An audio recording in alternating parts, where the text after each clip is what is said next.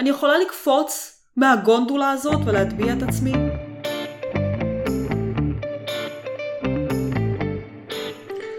טאדאם. טאדאם. אני חושבת פה עם האוזנייה, רק באוזן ימין.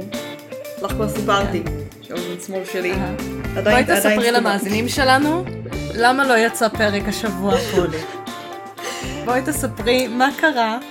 קרה מקרה. כן, הלכת לגן. הלכתי לגן. או, תראי, אין כל כך הבדל בין הייטקס לגן. הלכתי לגן. נכון. וקיבלתי שום דלקת אוזניים. או יותר נכון, התקלחתי לא כמו שצריך. ונכנסו לי מים לאוזן, והייתה לי דלקת אוזניים. אוזן שמאל שלי עדיין כזה סתומה ומפצפצת. כן. והלכתי איזה יומיים עם כזה טמפון של אוזניים באוזן, שהטיפות אף לא יצאו. אז בגדול מה שאת מספרת לנו שאת בת חמש. אלוואי הייתי בת חמש, אלוואי. תחשבי על זה, העונש שלך, העונש שלך זה לישון צהריים. זה עונש. כאילו קיבלת את המחלה, כאילו מחלה של ילדים בגן, בלי הפריבילגיה של להיות בגיל הזה. בלי כל הכיף של להיות ילדים. את מבינה, העונש שלך זה לעשות שנץ, ולא לצאת מהבית, אם את מתנהגת לא יפה, וללכת לישון מוקדם. ולא להיפגש עם חברים. וללכת לישון מושלם, אני כאילו, זה מה שאני רוצה, זה השאיפה שלי בחיים. שמישהו יעניש אותך. כן. כן. ואת גם לא צריכה לשלם על האוכל שלך, ועל הקורת גג שלך. נכון. ואם את רוצה שוקולד, את רק צריכה לעשות טנטרום ומביאים לך. כן. ואם לא, אז מענישים אותך ושולחים אותך לישון. זה מושלם. אי אפשר להפסיד. כן. אי אפשר כאילו להפסיד. את בכל מקרה מנצחת תמיד.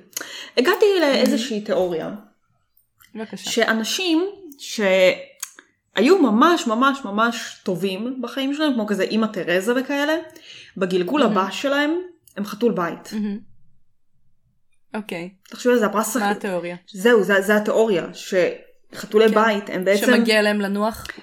חתולי בית הם אנשים שהוא ממש טובים בגילגול הקודם שלהם, ואז בתור פרס הם מקבלים להיות חתול בית.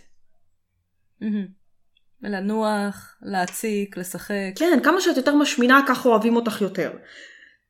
את עושה מלא נזק, אבל אז את עושה כאילו פרצוף עצוב כזה, אז כזה בסדר. סבבה. את כאילו ישנה שש עשרה שעות מהיום. אפילו מנקים אחריך את הקקי שלך. נכון.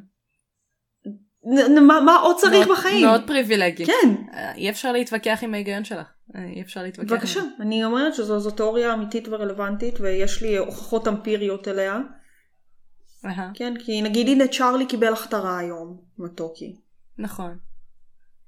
צ'רלי. כן. הכתירו את צ'רלי, אז עכשיו הוא אחרי ההכתרה, הוא מתחבא מתחת לספה. אהה.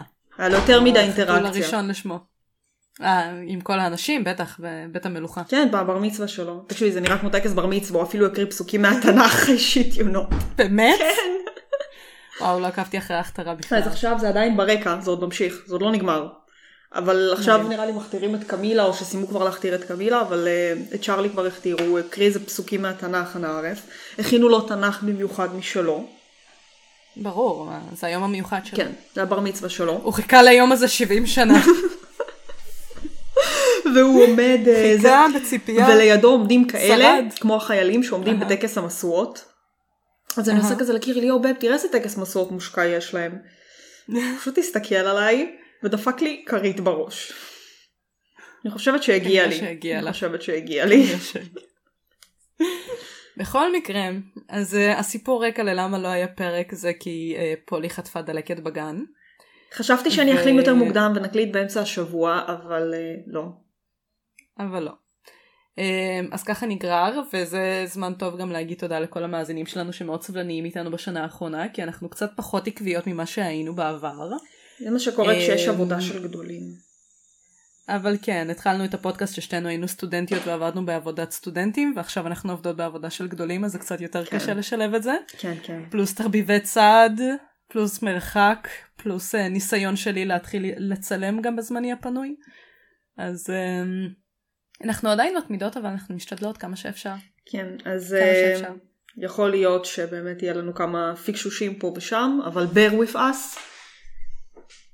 אנחנו עדיין משתדלות להביא תוכן מעניין כשאנחנו פה. ואם כבר תוכן מעניין, היום זה פרק שלי. נכון. ואני זוכרת ממנו לא הרבה, כי אני עשיתי את התחקיר שבוע שעבר, וקרו הרבה דברים מאז בחיים, אז כאילו, אנחנו מקרה. נהיה מופתעות ביחד. קרה מקרה. אנחנו נהיה מופתעות ביחד, כי אני כבר לא זוכרת מה היה בתח... בתחקיר, אבל um, לפני שככה אני מגלה את הנושא, אנחנו נעשה, נעשה שאלון כרגיל. כמובן. אז uh, נתחיל בסיפור אחד, נעבור לסיפור שני, ואז נראה אם את מזהה את הנושא של הפרק. התאבדות המונית. ככה. לא. אוף. זה לא הפודקאסט הזה, ובשביל פרק הזה אנחנו צריכים הרבה מאוד טריגרים, אז עוד לא.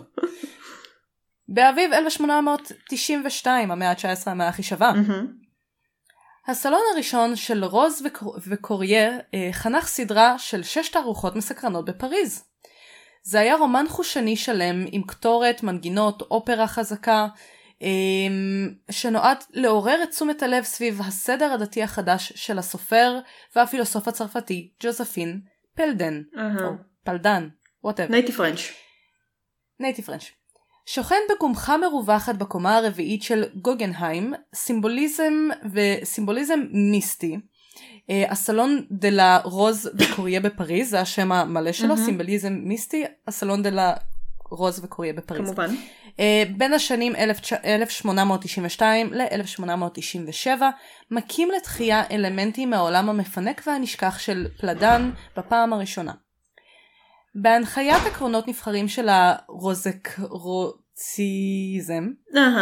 ברור, כן.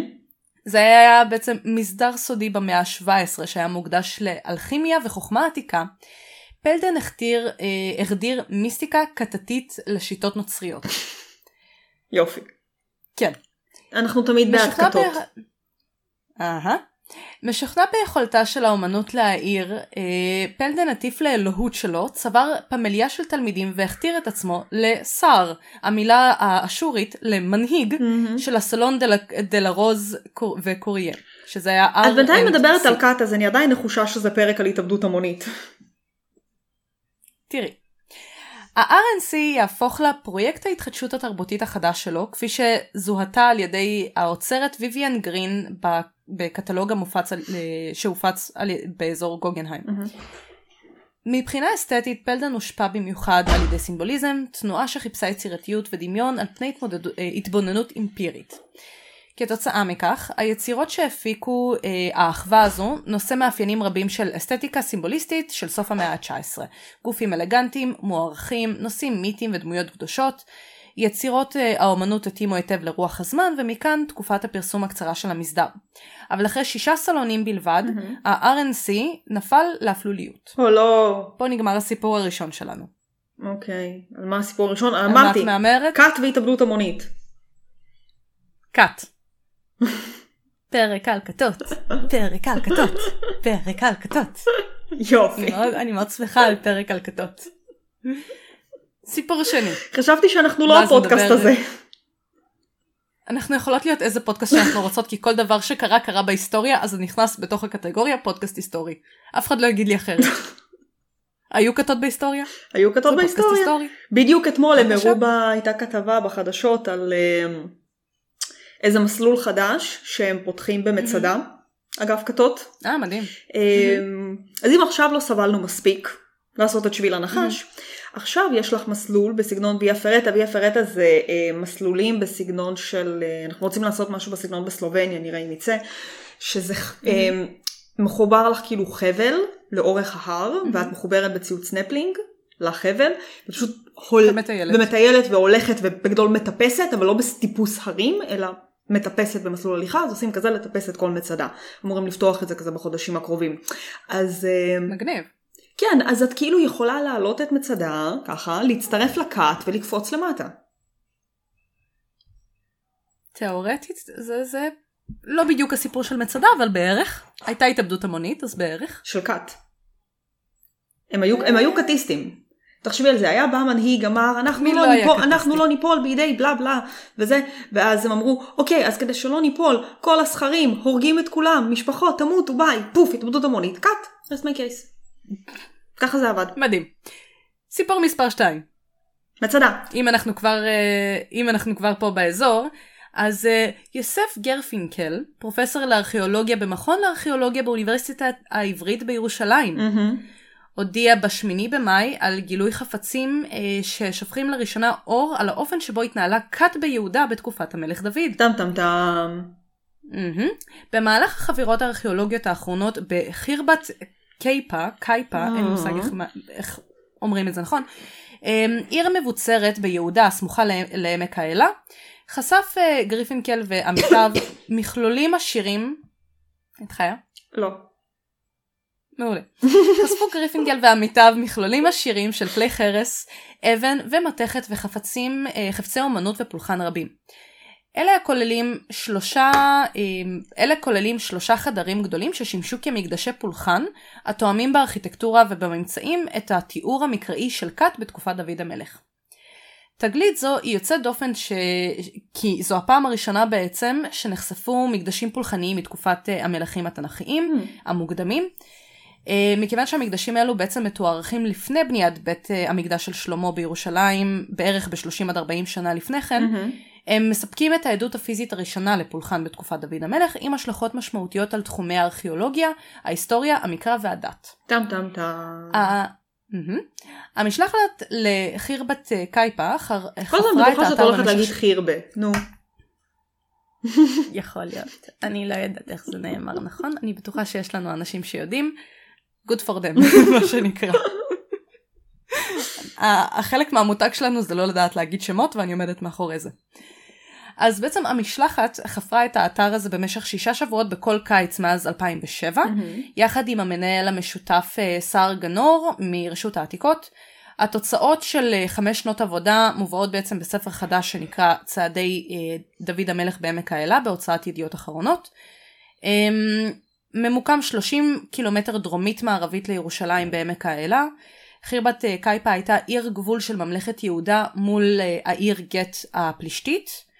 העיר תוארכה לפי עשר אה, מידות רדיומטריות שנעשו בכזה בדיקה של אוניברסיטת אוקספורד, mm-hmm. אה, והם הניחו את זה על סמך בורות זיתים שרופ, אה, שרופים שהם מצאו באזור, וככה הם בעצם העריכו מה היה הגודל של העיר. אוקיי. Okay. אה, והיא התקיימה לפרק זמן קצר בין אה, אלף ועשרים עד תשע מאות ושמונים לפני הספירה. המון בפעם. וכנראה שאוש... כן, וכנראה שהיא הושמדה והוכרבה באלימות, לפי מה שמאמינים. אז בעצם המקטע הקצר הזה הוא מתוך מאמר משנת אלפיים ושתים עשרה, שפורסם ב-Science News, שזה קצת מצחיק כי זה מאמר שמדבר על מה שקורה בישראל, אבל קראתי אותו באנגלית. וקודם כל, הדבר הראשון שעשיתי פה, אם לא שמת לב, זה בערך בינגו, כי חוץ ממסצ'וסטס יש לי פה גם המאה ה-תשע עשרה וגם מסופוטמיה, ועוד לא התחלנו את הפרק אפילו, אז זה נהדר. יופי, אני מחכה למסצ'וסטס. אין מסצ'וסטס. אוקיי. טוב, אגב, עוד מאוד מילה, הם כל הזמן אומרים כזה, כן, הנה, ויש את ההכתרה של צ'ארלס בכנסיית ווסטמינסטר. כן. המילים הבריטיות אפילו יותר נהדרות. אני חושבת שבפרק על המלכה אליזבת, היה לנו שם הרבה מילים כאלה. ככה הכל נשמע. זה כמו שכאילו יש להם את הרוטב. רוטב ווסטמינסטר. בדיוק ככה. ככה גם מעיתים אותו. כן. גם מעיתים בדיוק באותיות האלה. עכשיו, אז כבר זיהית שהפרק הוא הפרק על כתות. אני מחכה להתאבדות המונית, אבל... לא זוכרת אם יש לי פה התאבדות המונית. אני אגיד את זה ככה. הפרק הזה לא מתייחס יותר מדי לכתות ספציפיות. א' כל כי על כל כת אפשר לעשות פרק בפני עצמו. ויש אנשים אחרים שעושים את זה. לכו תחקרו אותם. גם. אני כן חושבת שאולי אני אעשה חלק ב' ואז אני אכנס שם לכמה כתות מעניינות. אולי... פחות מהסופר מוכרות, mm-hmm. אני אראה, אני אחקור. אבל זה כזה קצת רקע של מה זה, מה מוגדר ככת, כל מיני מבוא, כאלה. מבוא לכתות. לאורך ההיסטוריה, מבוא לכתות, בגדול.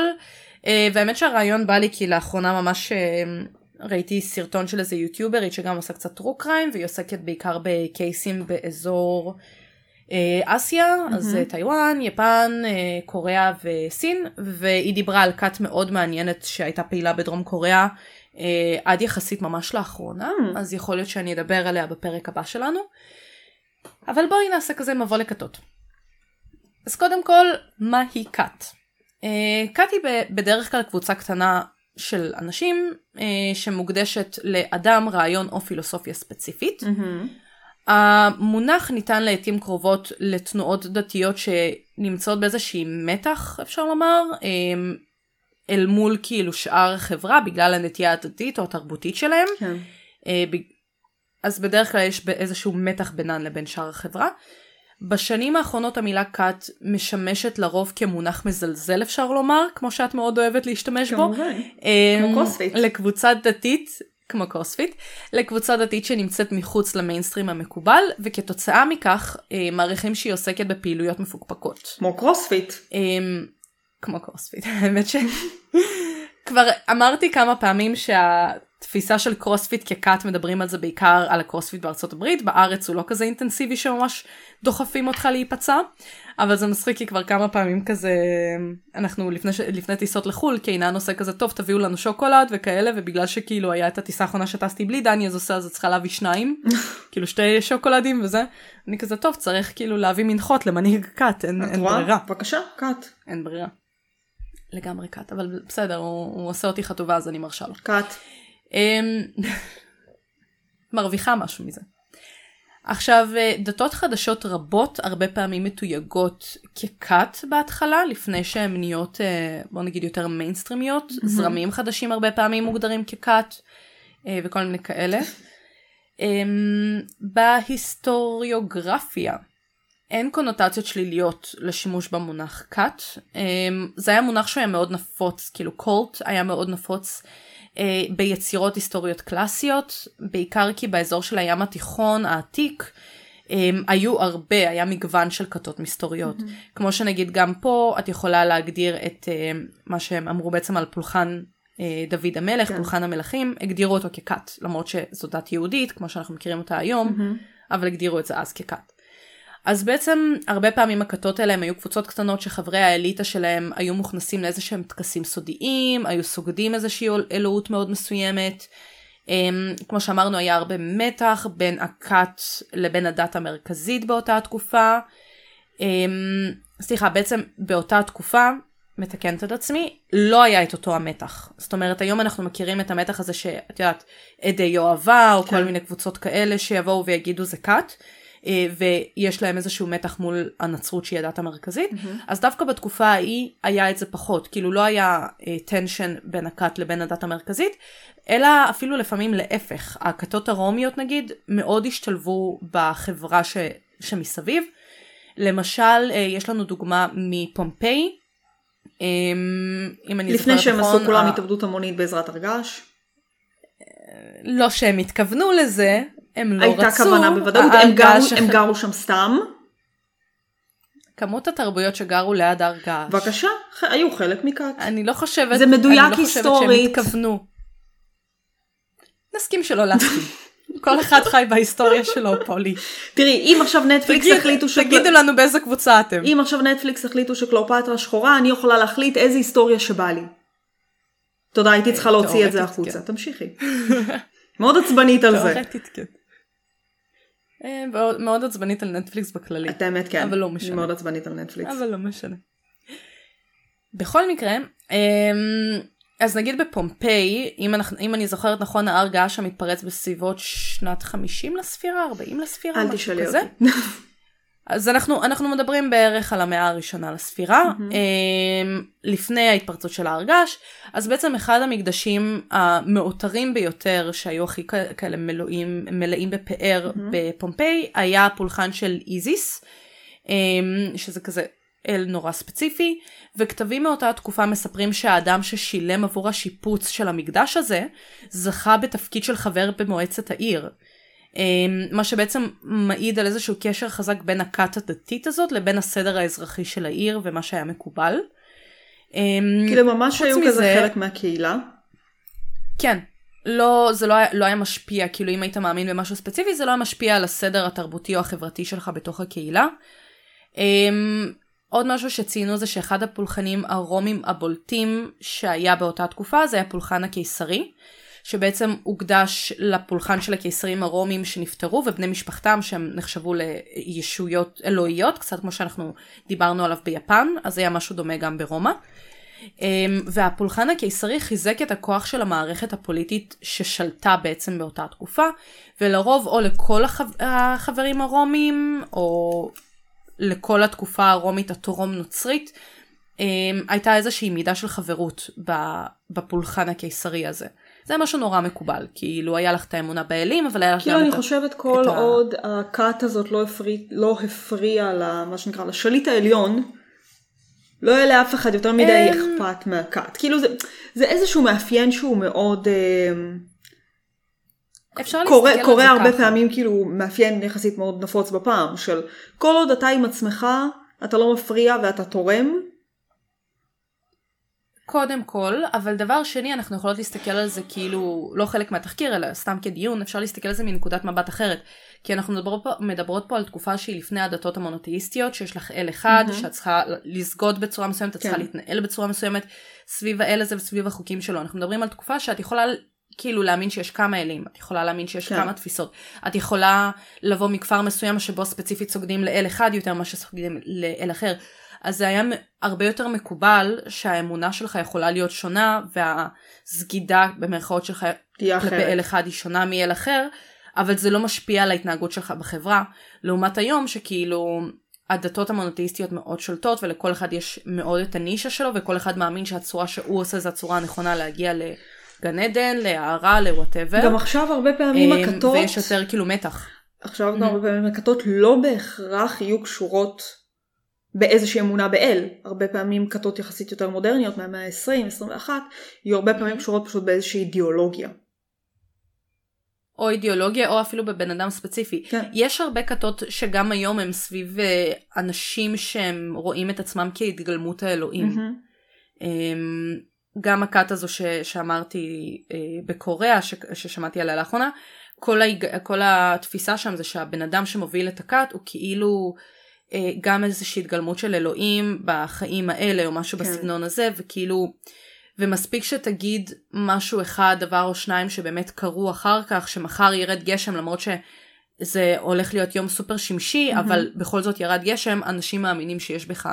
אתה צריך כאילו לגרום לאנשים להאמין בדברים הקטנים האלה, אבל שוב, אנחנו מדברים פה על תפיסת כת שהיא לא כמו שאנחנו רואים אותה, אלא יותר איזושהי קהילתיות, איזושהי התאגדות, איזושהי קבוצתיות, שאין בה את המתיחות שאנחנו מכירים בתוך כתות, שהיא בדרך כלל סובבת סביב משהו הרבה יותר... אנטי-ממסדי, עכשיו זה ממש, כאילו כתות בדרך כלל יהיו גם מאוד אנטי-ממסדיות. זהו, אני גם לא רוצה להגיד זדוני, אבל כאילו הרבה פעמים יהיה איזה משהו שהוא סינסטר, משהו שהוא קצת כאילו לא קשר כביכול שקורה בקאט, לפחות איך שאנחנו בתפיסה שלנו רואים היום קאט. אבל אם אנחנו מסתכלות עוד פעם בפעם, אז קבוצות כאילו אחרות שהיו מכונות קאט, יכלו גם לחזק את הדומיננטיות של הסדר הדתי והחברתי. נגיד, בתוך הכנסייה הקתולית, הפולחן של מריה הבתולה ופולחנים של קדושים אחרים, היו להם הרבה חסידים... ספציפיים, והייתה להם רמה מאוד גבוהה של השפעה, גם מבחינה דתית, אבל גם מבחינה אומנותית. וגם היום את יכולה לראות שיש אנשים שסוגדים מאוד לקדושים מאוד מסוימים, כן. בתוך, בתוך הנצרות, ולפעמים יש כאלה שיראו אותם כחברים בקאט של אותו הקדוש. אבל אין פה את המקום הזדוני שאנחנו כאילו רואים, שוב, זה, זה מאוד נישתי, זה מאוד תלוי... סביב איזה תרבות גדלת ואיזה קבוצה גדלת, אבל זה עדיין חלק מהנצרות הגדולה שלא ש... נלחמת בה. אחד הדברים שגם mm-hmm. אמרת על הכתות שבפעם, שהם כן עדיין היו חלק מהחברה.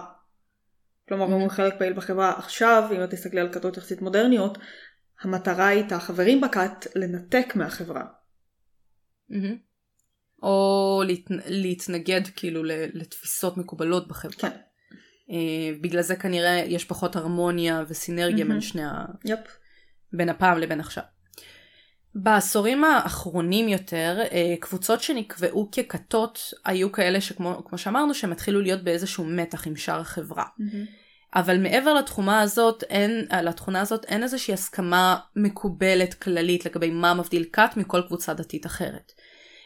יש חוקרים שטענו שההגדרה הפשוטה ביותר זה קבוצות דתיות, הרבה מהקבוצות הדתיות, אם לא כולן, הגיעו במקור מכת, עד שהן נהיו מקובלות בחברה. ועם הזמן, כמו שאמרנו, חלק מהדתות הפכו ליותר מקובלות תרבותית, ואז המתח שהיה בתוך החברה נפטר. למשל, הנצרות, מה שגרם בעצם להכרה כאילו בכת כמגזר חדש או בכנסייה, זה גם התחיל מאיזושהי נישה, המאמינים של ישו שהלכו והפיקו את הבשורה, ולקח הרבה שנים, כאילו עד בעצם שאני חושבת קונסטנטינוס הראשון התנצר והוביל את ה... את הנצרות, עד אז זה גם נחשב מאוד נישתי, מאוד קאטי. היום זאת הדת הכי גדולה בעולם, כן? Yep. אז, אז הרבה מהדתות התחילו שם, עד שבעצם הן נהיו מקובלות. אפשר להסתכל נגיד על, דוג, על דוגמאות עדכניות יחסית למעבר הזה ממה שנקרא קאט לקבוצה דתית. אז בתוך הזרמים של הכנסייה, של הנצרות, יש את הכנסייה האדוונטיסטית, okay. של היום השביעי, שזה בעצם אה, זרם נוצרי שמאמין שיום השבת הוא בעצם היום הקדוש ולא יום ראשון, כמו ברוב הנצרות. Mm-hmm. אז הם קיבלו עכשיו מעמד של קבוצה דתית, למרות שהם okay. נחשבו לקאט עד לפני כמה שנים. ויש אה, גם את כנסיית ישו המשיח של קדושי אחרית הימים, שיש להם גם איזושהי תפיסה נורא okay. נישתית. וגם הכנסייה הזאת שנחשבה לקאט, היום כבר נחשבת לזרם דתי בתוך הנצרות שהוא מקובל. אגב, לזרם הזה של הכנסיית ישו המשיח של קדושי אחרית הימים, יש להם סניף בתל אביב. כל הכבוד להם. אם זה מעניין אותך. כן. אם זה מעניין אותך. איכשהו סיינטולוגים ניסו והם עדיין נשארו קאט. כן. אבל שוב, זה הכל תפיסת עולם. אני לא יודעת אם ניכנס לסיינטולוגיה, כי אני לא רוצה. לא. לא. בוא נחסוך את זה. אני בטוחה, אני שיחקור לבד. כן, אני בטוחה שיש אנשים אחרים שכבר חפרו ודיברו על סיינטולוגיה. יא, יותר מדי פופולרי. אז חוקרים אחרים קידמו הגדרה יותר צרה למונח של קאט כקבוצה דתית, ונתן לזה את החלק מה... את כל או חלק מהמאפיינים הבאים. מנהיג כריזמטי שמפעיל שליטה מוחלטת, חזון אפוקליפטי, יש הרבה דתות שקטות שבעצם מאמינות באחרית הימים, נכון. יום הדין, שזה קצת אנחנו, אני חושבת. אנחנו, אנחנו מקימות קאט. מהכנות שלנו למגידו. אנחנו מכינות קאט. לגמרי. בידוד מהחברה. עכשיו רק צריך למצוא מנהיג כריזמטי. אני ואת שרלי. כנראה. אני ואת לא מספיק כריזמטיות בשביל להוביל קאט. לא, נצחות חתול. אבל אנחנו טובות בלהוביל את הבשורה. אנחנו מובילות את הבשורה, ופשוט יהיה לנו חתול, והרבה יותר קל להביא אנשים לסגוד לחתול. נכון. זה... אנחנו, אני אוהבת שאנחנו עובדות פה על תוכנית פעולה תוך כדי, זה נהדר. כן. אז כמו שאמרנו, יש אה, מנהיג, חזון אפוקליפטי הרבה פעמים, בידוד מהחברה, דגש של חוויה רוחנית אה, טרנס, אה, כאילו טרנסצנדנטית. זה ברור, כאילו, כן, כן. זה כאילו הקשר שבהקשר הדתי זה מתייחס למשהו שהוא מעבר לגשמיות, משהו שהוא כזה נוגד את האמונה באלעות מוחלטת, או בשמיים, כמשהו כאילו גשמי בלבד, בסגנון הזה. כללים מאוד נוקשים שקובעים כאילו את ההתנהגות של חברי הקאט, ניצול חברים הרבה פעמים, לרבות מינית וכלכלית. פדופיליה לא, לא בהכרח, אבל ניצול מיני זה דווקא כן. אבל הם בעיקר אוהבים פדופיליה, אם זה כתות דתיות. זה יפה. לא יודעת, אני לא הייתי מגדירה את זה ככה, כן, כאילו, שוב, יש הרבה דיבור על זה שכמרים בנצרות או רבנים וזה בהקשר של פדופיליה, אני לא הייתי מכניסה את זה ספציפית לכתות. זה לא כאילו הגדרה, אבל אם תשימי לב שיש לך הרבה כתות, מהמפורסמות בעיקר, שיש שם הרבה כאלה, טוב, אנחנו, ראש הכת התחתן עם ילדה בת שמונה, זהו, זה תלוי. הרבה פעמים כן, אני לא יודעת אם ילדה בת שמונה, אבל כן נגיד נערות בנות ארבע עשרה חמש עשרה, הייתי אומרת. הרבה פעמים, שוב, גם הקאט הזאת הקוריאנית שקראתי עליה, אחד הדברים שם היה, אני אכנס לזה קצת כאילו, כי זה די טרי אצלי, אבל אחד הדברים שהם היו עושים, המנהיג היה מבקש שיצרפו לקאט, כאילו שיצרפו לאמונה שלהם, לקבוצה שלהם, נשים מאוד ספציפיות, בגובה מאוד ספציפי, עם צבע שיער נורא ספציפי. כאילו ממש היה נותן להם הגדרה נראותית לאיזה סוג נשים צריך לגייס. אה, איזה יופי. ובקוריאה, כן, ובקוריאה משהו שהוא מאוד, אפשר לומר, מקובל, יש שם הרבה כתות. אז הרבה מאוד מקובל שיקשו עלייך, כן, שפשוט מישהו ייגש עלייך ברחוב והתחיל לדבר איתך וינסה לשכנע אותך לבוא איתו לאיזה מקום מסוים או לאיזה מפגש מסוים וכל מיני כאלה. גם אלינו אגב ניקשו שהיינו בקוריאה. הצטרפת לקאט? אבל יכול להיות, זה היה מאוד קאטי מה שהלך שם, אנחנו הלכנו לעשות גם איזשהו מפגש רוחני, נראה לי סיפרת על זה באיזשהו פרק. דיברנו על זה באיזשהו פרק, למזלי יצאנו משם בלי יותר מיני נזקים ושטיפת מוח, אבל יש ממש, זה מה שעושים, ניגשים אלייך, והרבה פעמים זה גם סטודנטים. והקאט הזאת שאני מדברת עליה התחילה לפעול בסביבות שנות ה-שמונים, ומי שזוכר מהפרק על קוריאה, שנות ה-שבעים שמונים, מי שזוכר לפרק על, על צפון דרום קוריאה, זו תקופה שקוריאה עדיין לא הייתה דמוקרטית, עדיין היו תחת שלטון צבאי, דיקטטורי, אז הרבה סטודנטים היו מתוסכלים מהמצב, וחלק מהם הלכו לכיוון המחאות ולהילחם בממשל, והחלק השני הלך דווקא לכיוון הדתי, אחרי מנהיגים שהבטיחו להם משהו יותר טוב ממה שהיה, בדיוק. אז הרבה הלכו אחרי המנהיגים הדתיים, ואז ניגשת אלייך, ניגשת אלייך בחורה ברחוב, תדמייני סיטואציה, שאת בחורה צעירה, וניגשת אלייך בחורה ברחוב, ומתחילה לספר לך כל מיני סיפורים, ומתחילה להגיד לך על איזשהו מנהיג דתי, שהוא איזושהי כנסייה, איזושהי קבוצה, שיש לך שם מישהו שהוא בעצם מביא את הבשורה הדתית, בטח, והוא כן, מדבר כן. דברים שבאמת קורים, ו- ואת לא חושדת, כי זה עוד בחורה בגיל שלך, זאת עוד סטודנטית, ואז את הולכת איתה, ואת הולכת למפגש, ואת הולכת לעוד מפגש, ועוד אחד, ואז אה, באיזשהו שלב, את, את מתחילה באמת להאמין למה שהבן אדם אומר, למה שהמנהיג אומר, ואז תחשבי שיום אחד... פתאום אה, הכל ה- make sense. כן, הכל make sense, ויום אחד הבחורה שגייסה אותך, שהיא בעצם הפכה להיות ה- הסיניור שלך, זאתי שכאילו mm-hmm. מלווה אותך בכל התהליך הזה, בתוך הקבוצה, היא אומרת לך שהמנהיג רוצה לפגוש אותך. ואז הם מביאים אותך בעצם לאיזשהו חדר, ואת אומרת, אוקיי, אנחנו הולכים לדבר, הוא הולך לתת לי איזושהי הכוונה, איזושהי מנחיות, כאילו איזה כבוד זה שהוא רוצה לדבר איתי, ואז סוגרים אותך איתו בחדר, ולאט לאט, כאילו זה קצת טריגר, אבל הוא מתחיל לגעת בך, או הוא מתחיל לעשות איתך דברים, או שהוא מתחיל לבקש ממך להיות בכל מיני פוזיציות, או שהוא אומר לך, אוקיי, את הולכת לישון איתי בלילה, ואז בלילה את, את מתכנת לישון על, ה, על הרצפה, אבל הוא אומר לך, לא, תשני איתי במיטה. ואז את מתעוררת באמצע הלילה, ואת מרגישה שהוא נוגע בך, ומיינד יו זה בן אדם, אם את בת תשע עשרה עשרים, או פחות, הוא בן חמישים שישים, ויש הרבה הרבה סיפורים של נשים, שזה מה שהם חוו איתו, וזה בן אדם שכאילו באיזשהו שלב בקוריאה, התחילו לפתוח עליו עין, אז הוא ברח לסין, ואז באיזשהו שלב בסין, התחילו לפתוח עליו עין, אז הוא פשוט התחיל לעבור בין כל מיני מדינות באסיה, וכל פעם היו שולחים אליו, היו שולחים לו תמונות של כל מיני נערות שהחבר בקאט היו מצלמים לו, ואז הוא היה בוחר את הבחורה שהכי מצא חן בינה, והם היו שולחים אותו אליה, למדינה אחרת. זה, זה הקטע, זה העניין של הניצול המיני בין היתר. תקופות אז, יפות. כן, קצת גלשנו, אבל זה כאילו ה, קצת מהווייב שאפשר לראות בתוך המקום הזה.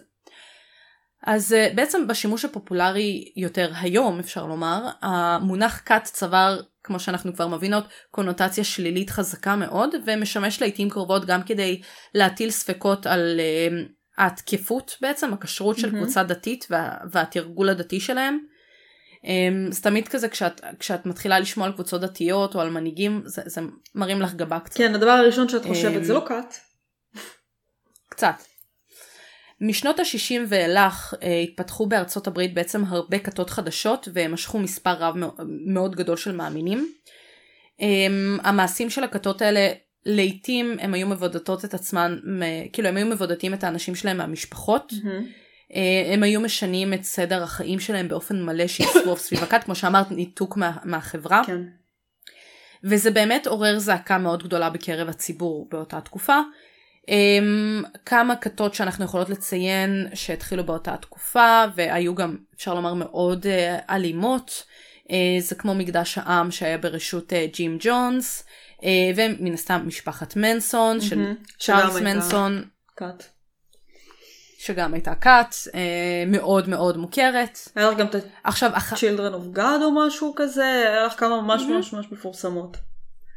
כן, שנות ה-שישים היו מאוד חזקות לקטות, ואז את שואלת את עצמך בעצם, למה? למה באמת תחת של חתול? אנחנו צריכות להתחיל להקליט את הפרקים האלה, שאנשים יראו את התחת של צ'רלי. לא, זה מדהים, איפה הטלפון שלי? לא, צ'רלי, תחזור. לא צריך שיחזור, שישב שם. צ'רלי, דודה לא הספיק לצלם. כשהוא יחזור. הוא שמח, זהו, הכתירו אותו, הוא מלך. הוא יוכל לעשות מה שהוא רוצה. בדיוק, אנחנו לא נגיד לו. אז בעצם, מה, מה את משערת שקרה שגרם לעליית uh, הכתות בשנות ה-שישים? סמים. מלחמת וייטנאם. מלחמת וייטנאם, uh, מלחמת קוריאה, ומלחמת העולם השנייה. אבל מלחמת העולם השנייה כל הייתה ה... הרבה לפני. בשנות ה-שישים היה לך בעיקר כאילו... מלחמת העולם השנייה נגמרה בשנות ה-ארבעים. נכון, בשנות ה-שישים. ואז תחשבי ש... היה לך כאילו מלא סמים, והיה לך... אה, אני יודעת, אני יודעת כן, מה השם, אבל... אני יודעת מה השם. הגלולה. גלולה? כן, הגלולה למניעת הריון, היא אשמה. כולם נהיו פתאום פתוחים מינית, ואמרו בואו נחגוג את זה, ונהיה היפים ונשן מנהוויד, ופשוט נשכב עם כולם. אז לא. הגלולה אשמה. בהכל. כן. הטכנולוגיה אשמה בהכל. זה מה שאני החלטתי. תראי, אחת הסיבות באמת העיקריות לעלייה של הכתות בשנות ה-שישים וה-שבעים, זה התקופה של אחרי המלחמות. כי תחשבי שאנחנו מדברים פה על מלחמת העולם השנייה, שכשהיא נגמרה, נכנסנו אה, למלחמת קוריאה, mm-hmm. וכל ההתעסקות הזאת. ואז נכנסנו למלחמת וייטנאם. כן. זה בעצם תקופה של מלחמות שלא נגמרות, אה, והרבה צעירים במעמד הביניים מאוד התחילו להתחבר לכל מיני קבוצות שהיו שונות מה, מהאמונה של ההורים שלהם, mm-hmm. שההורים שלהם במיוחד הם אלה שבאו, קודם כל מיינסטרים, ובית האמונה של ההורים זה אנשים שבאו מהתקופה של המלחמות, זה רוב הסיכויים שאבא שלך שירת בצבא באותה התקופה, והוא היה מאוד סטריקט, והתפיסת עולם שלו היא מאוד ספציפית, והאמונה בארצות הברית, אל מול רוסיה, אל מול הקומוניסטים, אל מול הנאצים, מאוד מאוד שולטת, ויש אנשים שבתקופה הזאת, זה היה תקופה של יותר כזה peace and love, ומחפשים כאילו תפיסת עולם יותר הוליסטית כזאת, ופחות נוקשה ממה שההורים הכירו. יותר פרוגרסיבית וכזה. כן, סוציולוגיה וכל מיני כאלה. אז סוציולוגים רבים באמת התחילו לתאר את התרבות של אותה התקופה, כי התרבות של מחפשים, הרבה צעירים שהיו מעוניינים לחקור קבוצות כאלה שהן שונות ולא סטנדרטיות בתוך החברה. והרבה מהקבוצות האלה, גרמו גם לדאגה כאילו... רגע. אוקיי. הרבה מהקבוצות שגרמו לאיזושהי דאגה, הם, כאילו, היו קבוצות שפרשו מחדש את הדוקטורינה הנוצרית. למשל, כנסיית האיחוד שמוכרים גם, גם כמוניז ו-Children of God שציינת אותם. הם היו בעצם מפרשים מחדש את מה שהיה מוכר בנצרות, וזה מה שהתחיל... לגרום לאנשים קצת כזה לפחד מהם. Uh, היו גם אחרים שהיו מזוהים יותר עם מנהיגים רוחניים הודים. אז uh, המהרישי מש, uh, המדיטציה הטרנסטנדנטלית של היוגי. Mm-hmm. Um, נראה לך גם מלא כאילו כתות משימת... שהיו כביכול בודהיסטיות, למרות שכל קשר ביניהם לבודהיזם כן, הוא מקרי לחלוטין.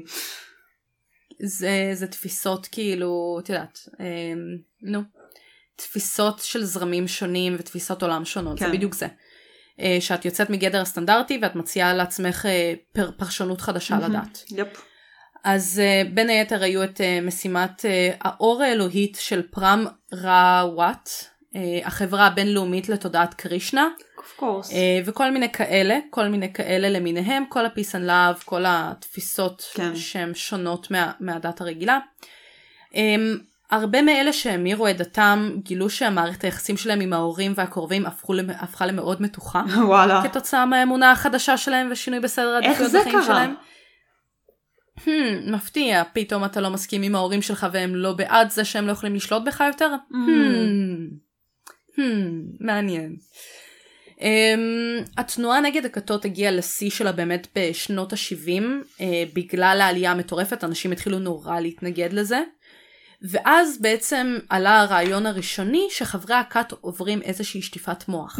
זה הפעם הראשונה בשנות ה-שבעים שהתחילו לדבר על שטיפת המוח שנוצרת בכת. ובעצם שהרצון החופשי של המאמינים נלקח מהם באופן שיטתי.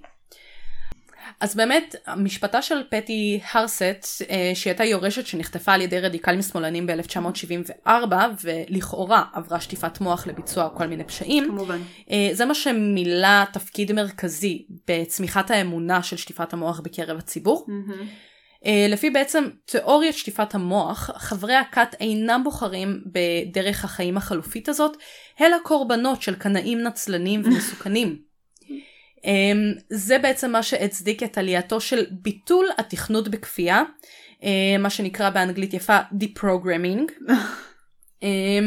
וזה מה, וזה מה שהיה בעצם פעולה של חטיפה, בסדר? חטיפה והחזקה נגד רצונם של חברי קאט, עד שהמתכנת היה בעצם מתכנת אותם מחדש, ומחליט שהם כבר לא תחת המצוקה ושטיפת המוח של הקאט.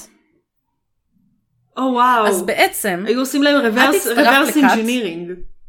בדיוק. את הצטרפת לקאט, אוקיי? אמא שלך לא אוהבת את זה שהצטרפת לקאט, אז היא בעצם לוקחת מישהו שיחטוף אותך נגד רצונך, ויעשה לך שטיפת מוח מחדש, כדי שכבר לא תהיי תחת השטיפת מוח של הקאט. ואז תהיי תחת שטיפת מוח אחרת. מדהים.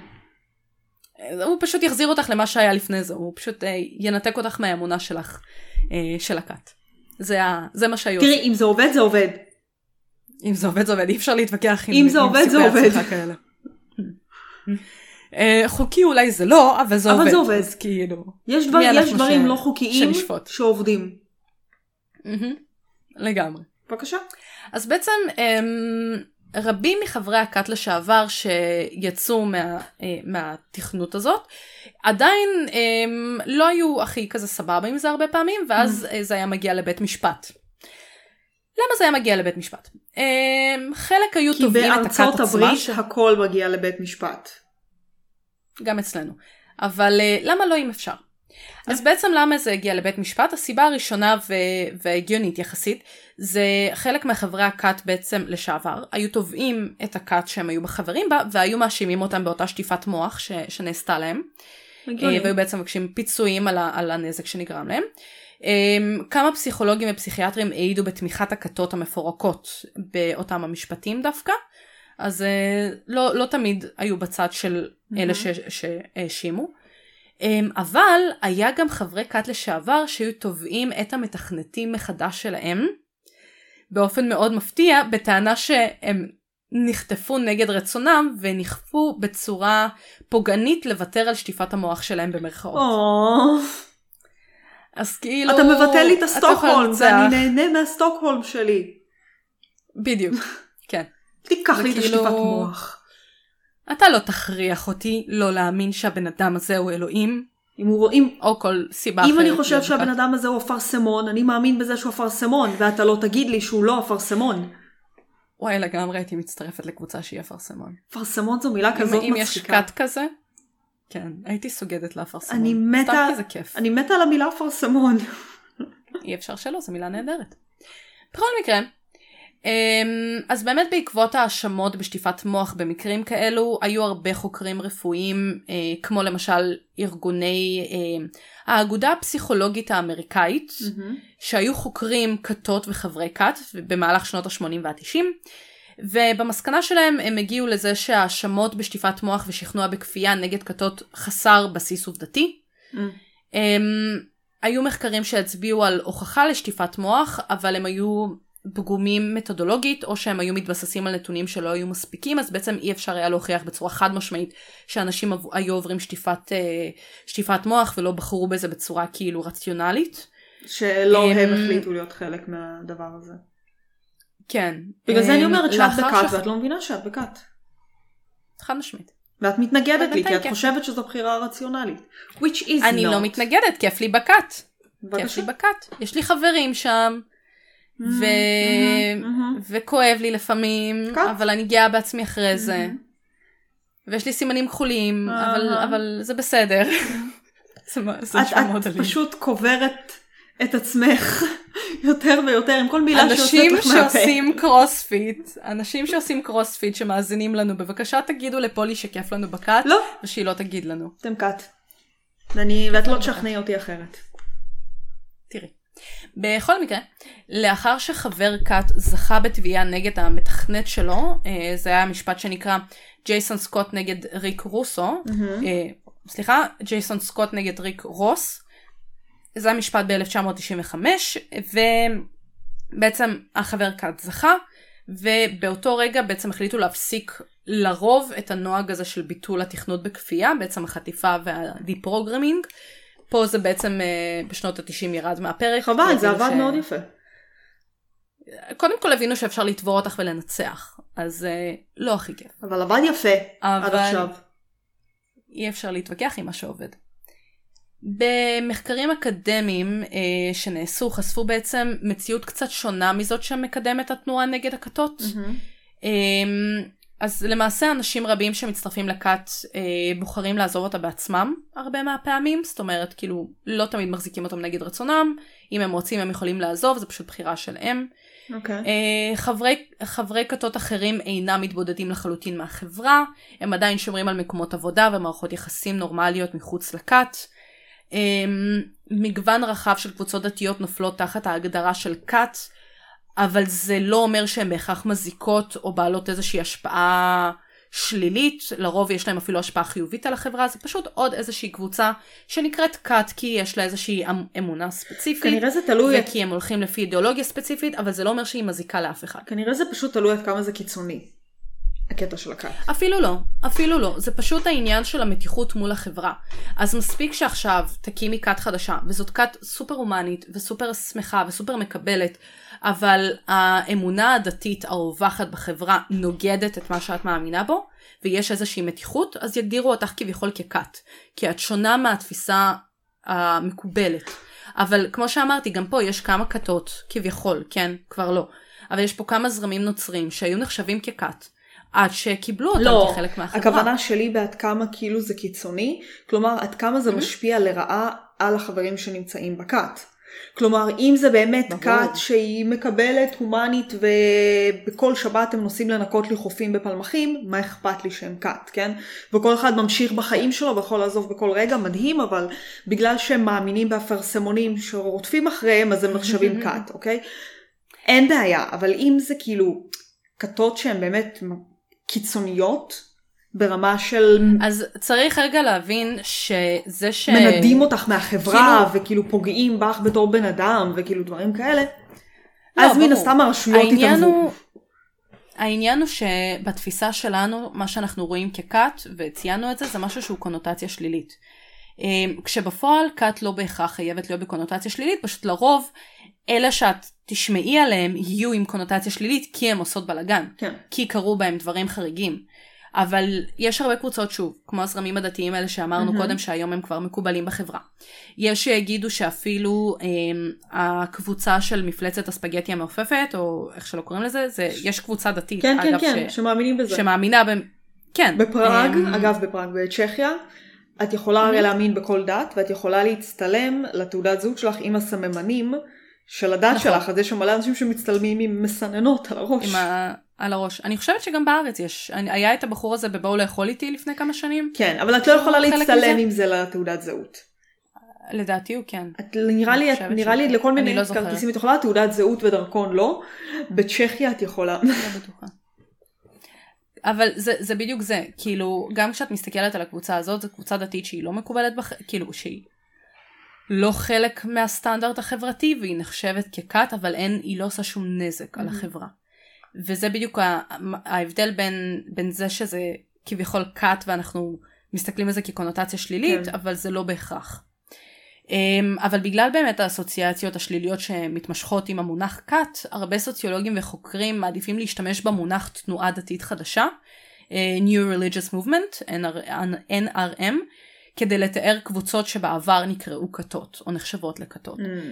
אז זה בעצם מונח שנועד לנתק את ה-אן אר אם האלה מהקונוטציה השלילית, ולתת לה איזשהו ביטוי לגיטימי, או איזשהו רעיון שעכשיו כאילו, שהוא סבבה לעומת הקונוטציה שמושרשת במילה כת, בדיוק כן. מה שאנחנו עכשיו מדברות עליו.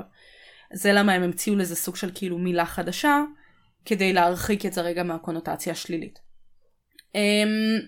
אז ככה בשביל הסיכום הכיפי שלנו אחרי כל הרקע הנחמד הזה, כמה סיפורי כתות מוזרות בעולם, בעבר ובהווה.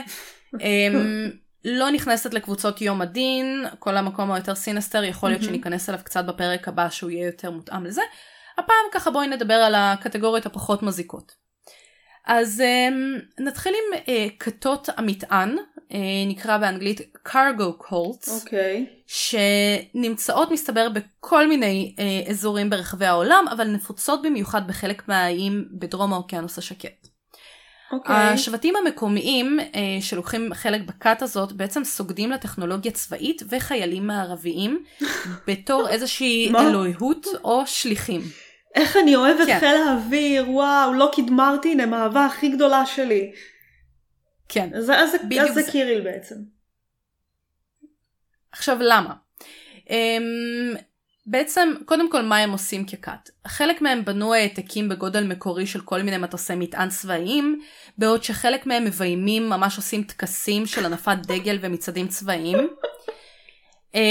עכשיו, את אומרת, איך זה קרה ולמה יש את הכתות האלה? יפה. הכתות האלה התחילו בעצם במהלך מלחמת העולם השנייה, כשהכוחות של בעלות הברית וכל מיני גם, כאילו, כוחות יפנים, השתמשו באיים של הילידים האלה כבסיסים ימיים, לפעול מתוכם, ואז תחשבי שהכוחות הזרים האלה הביאו איתם איזה שהם טכנולוגיות ומזון שהילידים לא יוכלו אפילו לחלום עליהם. כמובן. כאילו, את חיה במקום שאין בו טכנולוגיה, את חיה, כאילו, בפעם, תחשבי שבאת עכשיו למסופוטמיה, עם טכנולוגיה של העולם המודרני. ואחרי בעצם שנגמרה המלחמה והכוחות האלה חזרו לבתים שלהם, המקומיים התחילו לחכות את שגרת החיילים בתקווה שמטוסי המטען והספרות והספינות, סליחה, יחזרו יום אחד יחד עם העושר העצום יחסית שהם הביאו איתם. תחשבי כמה, כמה שפע, כמה אוכל, כמה מודרניזציה הם הביאו למקומות העתיקים האלה, והם בעצם חושבים שאם הם יעשו את ה... הטקסים האלה, זה מה שיגרום להם לחזור. אז אלוהי הלא קדמרתין יבואו? בדיוק. אז uh, יש לי שתי דוגמאות לזרמים בתוך הכת הזאת. Uh, אחת מהם uh, נקראת זרם uh, של ג'ון פרום, שנחשב לדמות מיתית שקשורה לכתות המטען באי טנה, בוואנואטו. ברור. אני חושבת שככה קוראים לאי הזה. כן. Um, הוא מתואר לעתים קרובות כאיש שירות אמריקאי במלחמת העולם השנייה שהביא אושר וסגסוג לאנשים אם הם ילכו אחריו. um, ציטוט שקיים מתוך המפגש איתו כביכול: הוא נראה כמוך, יש לו פנים לבנות, הוא אדם גבוה, הוא חי ארוך דרום אמריקה, כאילו long uh, South America. mm-hmm. כנראה באיזושהי גישה של גר ב- כן. באזור דרום אמריקה um, או משהו כזה. הדת שבמרכזה ג'ון פרום התעוררה בשנות, בסוף שנות ה-שלושים של המאה ה-עשרים, אחרי מלחמת העולם הראשונה, כאשר ונואטו נועדה, נודעה בתור כזה היבריד, ההיברידים החדשים, ככה הם קראו לאזור הזה. Okay. למרות שהייתה טענה שבשנת ארבעים ותשע הכת הזאת התחילה, mm-hmm. אבל לא לגמרי סגורים על זה, אבל איפשהו בתקופה הזאת של המלחמות. Um, התנועה הושפעה מכל מיני נוהגים דתיים שקיימים באזור uh, המפרץ, uh, מפרץ הגופרית של טאנה, mm-hmm. ובניתוח uh, אחד של, של הכת הזאת, הדמות נודעה לראשונה בשם ג'ון ברום, בבית ולא בפי, uh, בבי ולא בפי. תלוי את מי את שואלת. ש... תלוי את מי, את מי את שואלת, שהאמינו, uh, על, כאילו החסידים האמינו ש... ג'ון ברום יחזור יום אחד מארץ רחוקה כדי לחשוף את, הקולונ... את הקולוניאלים הלבנים ולהחזיר עושר לאיים. את רואה? קולוניאליזם גר... לא תמיד היה רע. לא, בכלל לא. כמה גרסאות של הסיפור, זה גם על אדם ילידי בשם מנחיבי, שהשתמש בכינוי ג'ון ברום, והחל להופיע בקרב ילידי טנה בלבוש במעיל כזה בסגנון מערבי, והביא לאנשים, והבטיח לאנשים שיביא להם בתים, בגדים, אוכל ותחבורה וכל מיני כאלה. Mm-hmm. בשנות ה-התשעים עדיין היו על פי דיווחים למעלה מ-חמשת אלפים חברים בתנועה של ג'ון פרום, אך נכון לשנת עשרים ושתיים יש פחות מ-חמש מאות. נכון לעכשיו רק בכפר למקרה עדיין יש אמונה סביב ג'ון פרום. בשאר חלקי האי הם אומרו בעיקר על ידי מיסיונרים נוצרים שהגיעו כזה למפרץ הגופרית. עכשיו דוגמה שנייה, וזה מצחיק כי דיברת היום הרבה על ההכתרה של צ'רלי, אז בואי נדבר רגע על בית המלוכה. עדיין הולכת ההכתרה של צ'רלי, כן? זה לא נגמר היום ספורט הזה. זו הבר מצווה הכי ארוכה אי פעם. אז ככה בצל יום הספורט. הדוגמה השנייה היא הכת של הנסיך פיליפ. כן, אין, למה את שואלת את עצמך? אין כבר נסיך פיליפ. היום כבר לא, אבל תנועת הנסיך פיליפ היא כדתית שסוגדים לה אנשי קסטום מסביב לכפרים יוחנן ויקיל באי הדרומי טאנה בוואנואטו. עוד בוואנואטו, מה הולך שם? מה הולך בוואנואטו? יש משהו שלא מספרים לנו? הם מאוד חזקים. מה נסגר? זה זרם אחר של אותו כת, זה כת המטען, זה פשוט זרם אחר. שפה הם סוגדים לנסיך פיליפ. אז בעצם פה השבט האמינו באלוהות של הנסיך פיליפ, דוכס אדינברו, שהיה פעם בן, זוג, בן זוגה של המלכה אליזבת השנייה. עדיין. זל, כאילו עדיין, זה היה כזה כתוב בפעם, כי זה היה לפני שהיא נפטרה, כן. המאמר הזה, אבל שניהם כבר לא איתנו. על פי סיפורי יוחנן העתיקים, בנו של רוח הערים נסע אליהם, יש היו, היו שטענו שהוא היה אח של ג'ון פרום. אנשי אזור יוחנן ויקיל ראו את הכבוד שניתן למלכה אליזבת השנייה על ידי הפקידים הקולוניאליים, והם הגיעו למסקנה שבעלה, הנסיך פיליפ, חייב להיות הבן שאליו מתייחסים באגדות שלהם. כן. כן. כן. כן. לא ברור בדיוק מה, מתי האמונה הזאת נוצרה, אבל זה היה כנראה מתישהו בשנות ה-חמישים או ה-שישים, וזה התחזק בביקור הרשמי של הזוג המלכותי בוואנואטו ב-שבעים וארבע, כשלכמה מהכפרים הייתה הזדמנות גם לראות פיזית את הנסיך פיליפ מרחוק.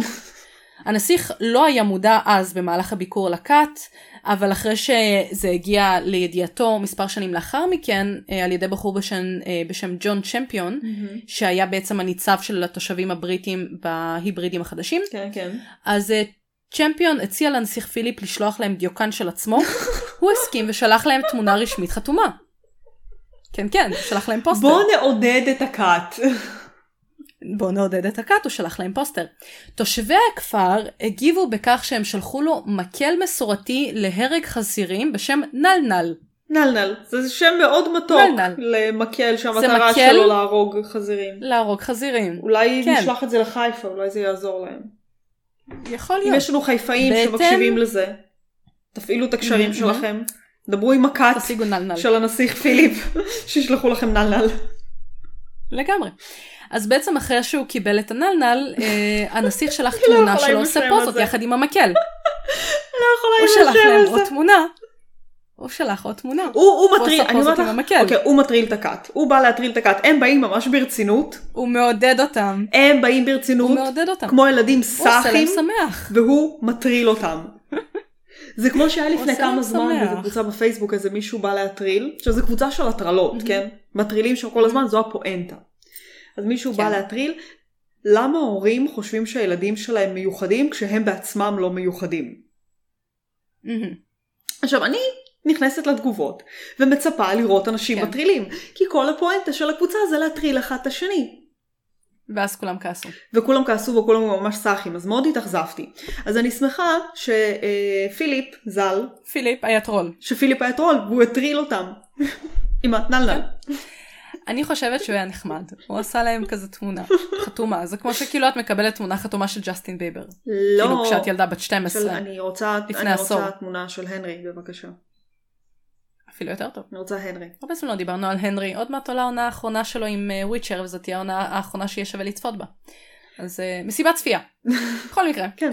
Um, תמונה נוספת נשלחה אליהם בשנת אלפיים. כל שלושת התצלומים נשמרו על ידי הצ'יף ג'ק נייבה, שמת בשנת אלפיים ותשע.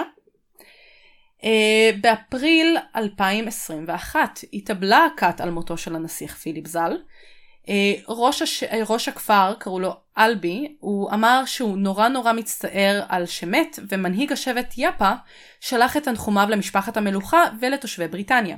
Mm-hmm. דגל האיחוד עונף בחצי התורן אה, בשטח של אותו הכפר, אני לא אנסה להגיד אותו שוב. לא. אה, הוכרזה תקופת אבל רשמית, ואנשי השבט רבים מהם התכנסו ב-שנים עשר באפריל בטקס לזכר הדוכס. Mm-hmm. שם הגברים אה, כזה... חלקו לו כבוד ודיברו עליו. במשך השבועות הבאים תושבי הכפר נפגשו מעט לעט כדי לערוך חבורות טקסים נוספים. הם וואו. ניהלו ריקוד פולחני, ערכו תהלוכה והציגו מזכרות מהדוכס, בעוד שהגברים שתו קווה, שזה משקה uh-huh. טקסי שעשוי משורשי צמח הקווה.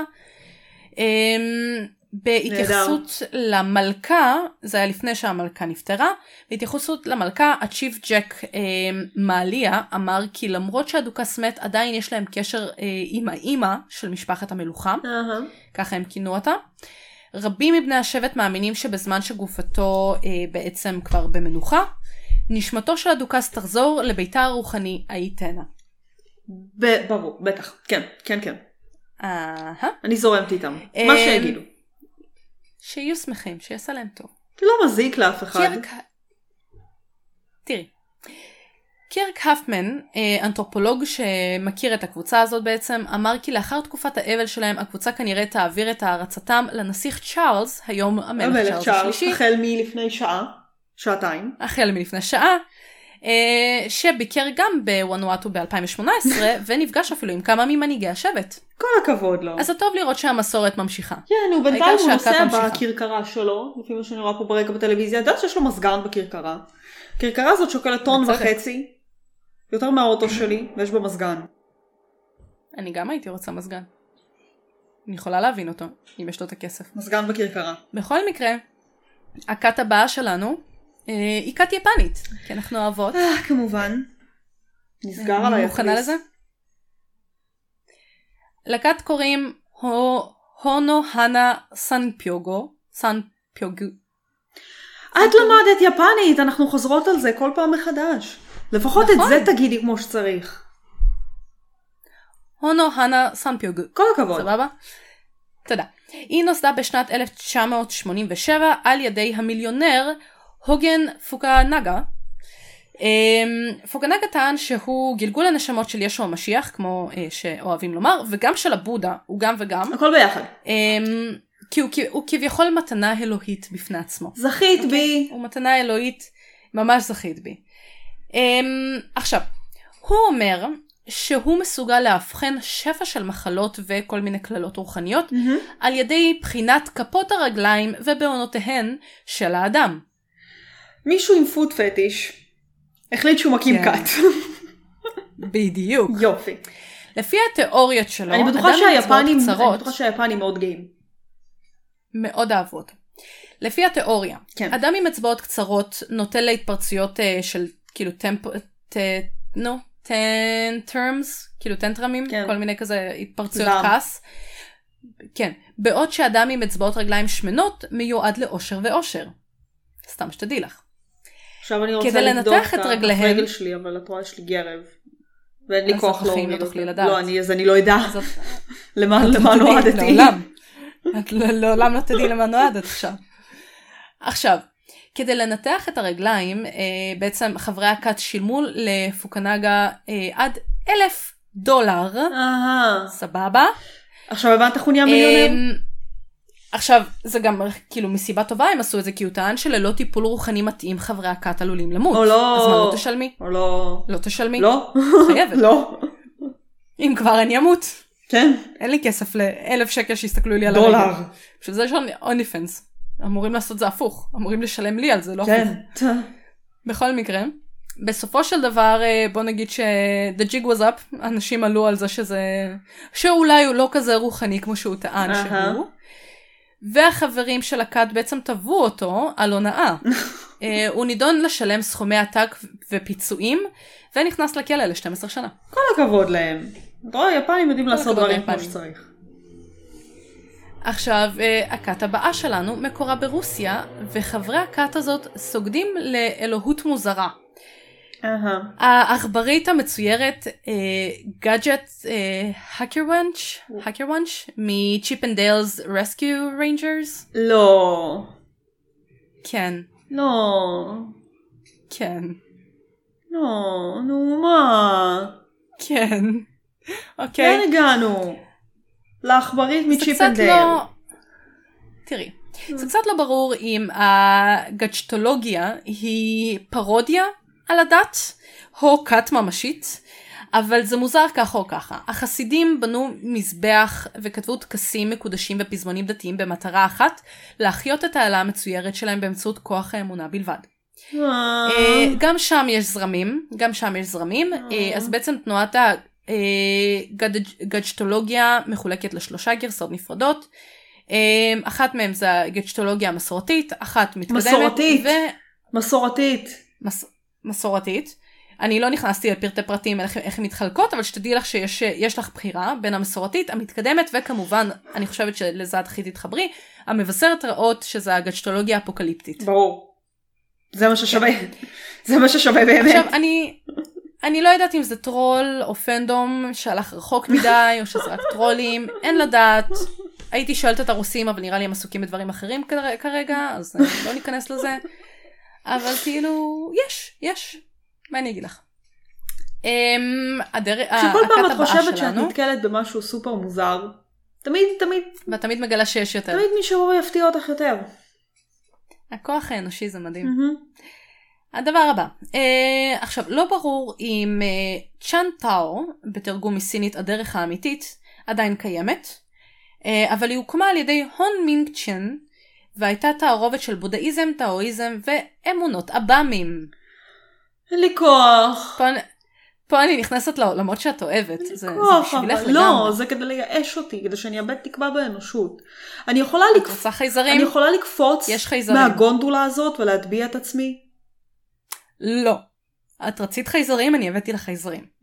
צ'ן הטיף לחסידיו שמערכת השמש היא בת ארבע נקודה חמש טריליון שנה, בערך פי שלוש מאות מיותר מבוגרת מהיקום לפי התיאוריות הנוכחיות, הוא בעצם ידע יותר טוב מכולנו, והיא נוצרה, נוצרה כתוצאה ממלחמת גרעינית של חייזרים.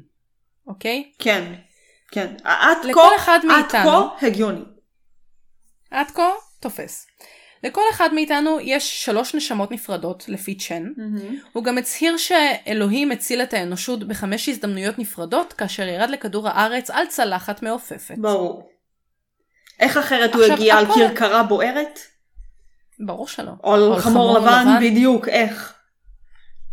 זה, שטויות. מה הוא עיקר? בכל מקרה, הכל הלך כשורה עבור הכת, עד שצ'ן ניבא שאלוהים... Uh, עצמו יופיע בעצם בערוץ הטלוויזיה האמריקאי ב-שלושים ואחד במרץ אלף תשע מאות תשעים ושמונה, uh-huh. בשעה שתים עשרה אפס אחת בבוקר. הוא כנראה שכח, ש... שכח לשלוח לאלוהים את הזימון, כי במקרה אלוהים לא הופיע. Oh. באופן נורא מפתיע. הוא כנראה שכח לשלוח לו זימון במייל. לא, לא ראיתי את זה מגיע. לא ראיתי את זה מגיע. לא. גם מגיע. אלוהים לא ראה את זה מגיע. אז... Uh... גם אלוהים לא ראה את זה מגיע, לא, לא. ובעצם קצת אחרי האירוע הזה הכת התפרקה, צ'ן הציע להצלב כדי לכפר על טעותו, אבל לא נראה שזה עניין אף אחד. זה פשוט כאילו, אף לא רוצה לראות לך נצלב, בינדר, דן דעת, לא מעניין אותו. אוקיי, אחרונה, אחרונה בהחלט, במיוחד במיוחד בשבילך, בסדר? אהה. אז את כבר יודעת שכל החיים נוצרו על ידי חייזרים, שביצעו ניסויים ביולוגיים על פני כדור הארץ לפני עשרים וחמש אלף שנה. כן, כן. את זה את יודעת. אנחנו לא, לא צריכים להתעכב על זה. עכשיו, בגלל שאת כבר התברכת בידע הזה, את יכולה ממש בקלות עכשיו להפוך לרליאן. סליחה? אוקיי? רליאן.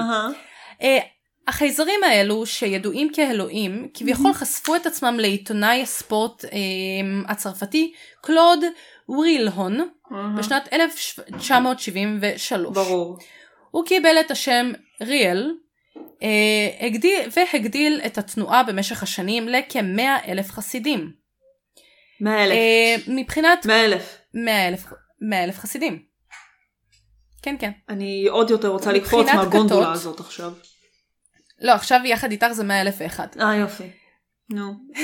מבחינת כתות הריאליזם לא מזיק ובעיקר פשוט מוזר. הם מאמינים מאוד במדיטציה מינית, למרות שהם שמים דגש על הסכמה, שזה חשוב, אנחנו תמיד בעד הסכמה. הסכמה זה חשוב, דבר ראשון הסכמה. כן, והם מחרימים ישר כל מי שנמצא אשם בכל פרקטיקה מינית כאילו פוגענית ללא הסכמה. חשוב, חשוב, אנחנו בעד, אי אפשר שלא. הם טענו שהם שיפשו בהצל... שיפטו, סליחה, בהצלחה בן אנוש בשנת אלפיים ושתיים. ואני בטוחה. כשעיתונאים שאלו אם הם יכולים לראות את אותו השיבוט, הכת הגיבה פשוט בלא. תעשי עם זה מה שאת רוצה. הם אמרו שלא. לא, אז לא. אתה לא חלק. בכל צד נו. לא, אז לא. כי הסכמה זה חשוב. והם לא הסכימו. אז לא. אם תצטרף לכת, אולי נראה לך את השיבוט שלנו, אבל אם אתה סתם רוצה לצחוק עלינו, אז לא. אין לי כוח. וזה נגמר הפרק הכנה שלי על כתות. אין לי כוח. אני חשבתי שדווקא את נהנית. אני מאבדת תקווה באנושות לאט לאט לאט. אני נתתי לחייזרים, את יכולה להצטרף לחייזרים, את יכולה גם להצטרף. לא אמרתי שאני מאבדת תקווה בחייזרים, נכון? אמרתי באנושות, תתרכזי. אבל זה אנושות שמאמינה בחייזרים, זה חברים שלך. לא אמרתי שאני מאמינה בחייזרים. אל תניחי עליי הנחות. הפודקאסט הזה אומר אחרת. Do not assume my beliefs. I'm not assuming, את יותר מדי מעודדת חייזרים. זה שאני מעודדת אותם לא אומר שאני מאמינה בהם. את פשוט לא רוצה שהם יעשו עליך ניסויים כשהם יגיעו לכתוב את כולם. בדיוק, שאם בטעות הם יאזינו לי, הם יבינו שאני באדם, אני בצד שלהם. זה כמו שאת אומרת תודה לגוגל אחרי שהוא מוצא לך משהו, ליום שבו הטכנולוגיה תשתלט על העולם. לגוגל ול-ChatGPT, או ג'בטה, הרבה יותר כיף לקרוא לו ג'בטה. אין לי קלוריות בשביל לקרוא לו ג'בטה. ג'בטה, ג'בטה. את לא צריכה לאכול אותו. לא הפעם. זהו, זה בגדול מה שהיה לי לספר על כתות. אני חושבת שאולי זה היה כזה פרק קצת שונה ממה שהרבה אנשים דיברו עליו על כתות, קצת יותר היסטורי וקצת יותר כזה תפיסתי וקצת יותר דיונים סביב העולם של זה. אז אני מקווה שזה היה מעניין, ואני מקווה שזה חידש לאנשים קצת. וכן, ו... בואו נשים איזה שאלון, נראה אם אתם רוצים. נעשה פרק כזה, ניכנס קצת יותר לכתות כתות. אני בטוחה שסוניה גם תוכל להוסיף אחרי הפרק הזה, בטוח יהיה לה הרבה, הקרימינולוגית התורנית. היא גם לתסריט שלה, יש לה איזה דמות שהוא הושקעת שם, אז היא עשתה ממש תחקיר ענק על כתות, כן. אז סוניה, כשאת שומעת, ואם את רוצה לעשות פרק ב', מוזמנת בכיף. כמה שפחות תחקיר בשבילי, ככה. תראי, סוניה אמורה להיות בקיץ בארץ. יאללה. אז נוכל לעשות פרק לייב פרונטלי כזה עם סוניה. כי אמורה להיות בארץ. לא יודעת מתי, אבל בקיץ. אז כן, אז יש למה לצפות. יש למה לצפות. אז כאילו, אל תתבאסו עלינו, אנחנו לא עקביות כמו פעם, אנחנו עושות את מיטב יכולתנו, להמשיך את הפודקאסט חזק, למרות העומס והמחלה והחיים. אבל לפחות, הנה, פרק מעניין שהיה שווה לחכות. אני מקווה שהוא היה מעניין. אם לא, אז סורי. לא באס עליכם. אין לי מה. אני נהנית. את נהנית? יכול לשמוע את זה? זה בשכם. זה בשכם. את נהנית? אני איבדתי תקווה באנושות, זה מה שקרה כל שפה. זה הכי חשוב. בקיצור זהו, תהיו חזקים. שיצאתי מסקנות מהפרק. אל תצטרפו לקאט. תעקבו אחרינו. לא. אלא אם כן זה קאט נחמדה. שדוגלת בסגידה לחתולים והפוסקים. כן. זהו, תעקבו אחרינו בכל הרשתות החברתיות. אנחנו בכל אפליקציות הפודקאסט עבורים לכם. דרגו אותנו. כן, חשוב. זהו. תספרו לנו על כתות. ביי. ביי.